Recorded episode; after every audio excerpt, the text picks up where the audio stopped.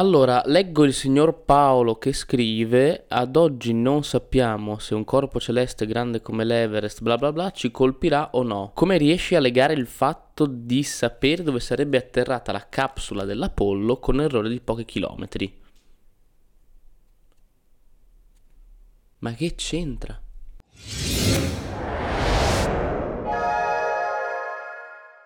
Allora, raga, l'altra settimana ho pubblicato qua su Instagram il video dove ho parlato un pochino in maniera mm, veloce del complotto riguardante lo sbarco sulla Luna, i dubbi, diciamo, sollevati per la maggiore e ho cercato un pochino di spiegare quali sono in realtà i fatti. Un video che avevo già pubblicato precedentemente anche su YouTube. E mi è capitato in questi giorni di ricevere tantissimi commenti sia eh, al video su Instagram ma anche a quello vecchio che era già appunto sul mio canale YouTube. Volevo leggervi questo che è proprio di ieri, di questa persona che cerca di sollevare delle motivazioni valide per le quali lo sbarco sulla Luna in realtà non sarebbe mai avvenuto. E la cosa che porta a sostegno della sua tesi, a parte il fatto che ha scritto un commento iniziale portando vari punti al quale io ho risposto in maniera dettagliata che adesso non ricordo nemmeno e dopodiché lui ha cancellato il commento e ne ha riscritto un altro eh, tenendo diciamo solamente una parte o comunque cercando di avvalorare il punto che secondo lui era più debole nella mia spiegazione e quindi già qua eh, mi crolla diciamo un pochino la credibilità di, di questa persona che tra l'altro dice di essere una persona adulta che da 60 anni studia astronomia e fa quello di lavoro. Poi dopo ovviamente su YouTube uno può scrivere anche di essere Barack Obama,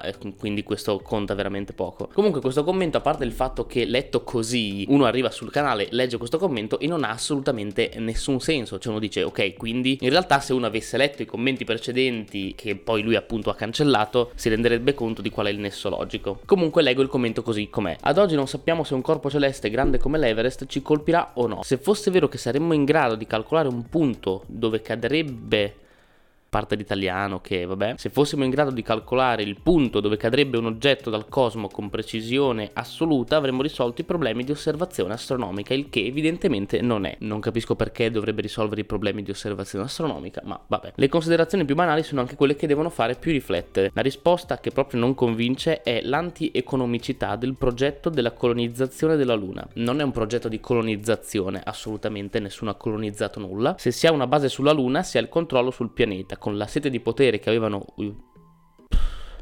eh, no, scusate che ogni tanto eh, mi viene tipo il rigurgito da allergia alle boiate. Con la sete di potere che avevano USA e Russia è assurdo pensare a un abbandono di un progetto che ebbe successo. È come se Cristoforo Colombo si fosse fermato dopo aver scoperto le Americhe. Non regge, mi dispiace, di nuovo saluti. Beh, sono contento che tu sia molto dispiaciuto per me. Comunque, eh, diciamo che in questo messaggio, a parte appunto l'italiano che è stato accoltellato diverse volte, e ho cercato di rielaborare, di capire un po' eh, quello che ha scritto, le cose che non vanno sono diverse diverse. La prima cosa che proprio mi è saltata all'occhio è la parola colonizzazione. Eh, in realtà ci sono delle leggi internazionali che impediscono la colonizzazione da parte degli stati di pianeti o comunque di corpi celesti. Quindi la Luna non può appartenere alla Russia, non può appartenere agli Stati Uniti. Quindi già qui eh, c'è un errore madornale. Non vedo perché eh, avrebbero dovuto, diciamo, continuare secondo lui questo progetto con la loro sete di potere di colonizzare la Luna, eccetera. Nessuno può colonizzarla, quindi non vedo veramente il senso di tutto questo. E poi per quale motivo se si ha una base sulla Luna si ha il controllo del pianeta? Cioè qual è il, il nesso logico che collega queste due cose? Cioè ho una base sulla Luna e quindi ho il controllo del pianeta. Mi spiegheresti il perché? Cioè anche queste frasi qua buttate lì così uno dice beh cacchio però sei sulla Luna hai il controllo della Luna sei sicuramente potentissimo e controlli tutti ma in realtà non, non c'è un nesso logico fra le due cose. Per non parlare poi del fatto che lui diciamo dopo la conversazione continua non sto a leggerla ma si basa tutta sul fatto che siccome non siamo in grado di tracciare gli asteroidi e di sapere quando gli asteroidi colpiranno la Terra, allora sarebbe impossibile sapere in quale punto preciso dell'oceano atterra il modulo di rientro dell'Apollo oppure, non lo so, una qualunque altra navicella spaziale. Che anche qua una persona magari esterna al mondo dell'ingegneria, al mondo dell'aerospazio potrebbe dire, beh insomma, effettivamente può anche sembrare che abbia senso questo